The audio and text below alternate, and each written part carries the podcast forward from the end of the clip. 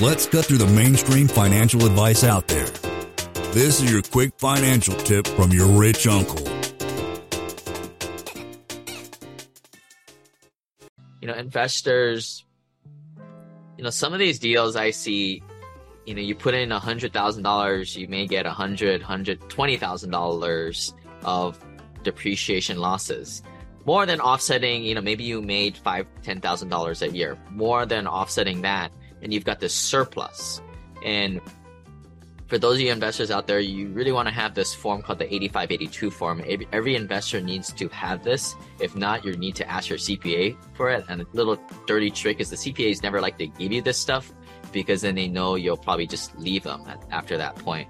But you know, I always check my 8582 form and see how much passive losses I'm floating because that allows me to play strategy and whether I deploy the passive losses and activate it, essentially, you know, keeping it from my storage and using it to lower my AGI that year, or do I keep it because maybe I'm having a big uh, capital gain the next year or three, four years from now?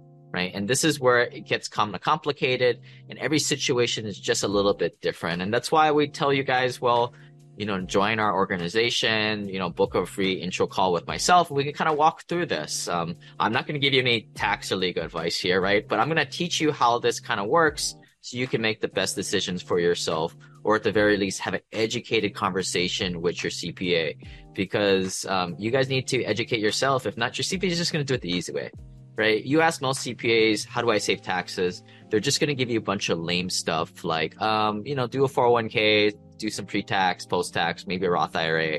Lame stuff, folks. That stuff is like playing checkers where we play chess. Lane is not a lawyer, CPA, but the dude did quit his engineering job and now owns thousands of rental properties. Learn more about the secrets of the wealthy. Join our community at thewealthelevator.com slash club. And if you're looking for a longer form podcast, also subscribe to the Wealth Elevator podcast.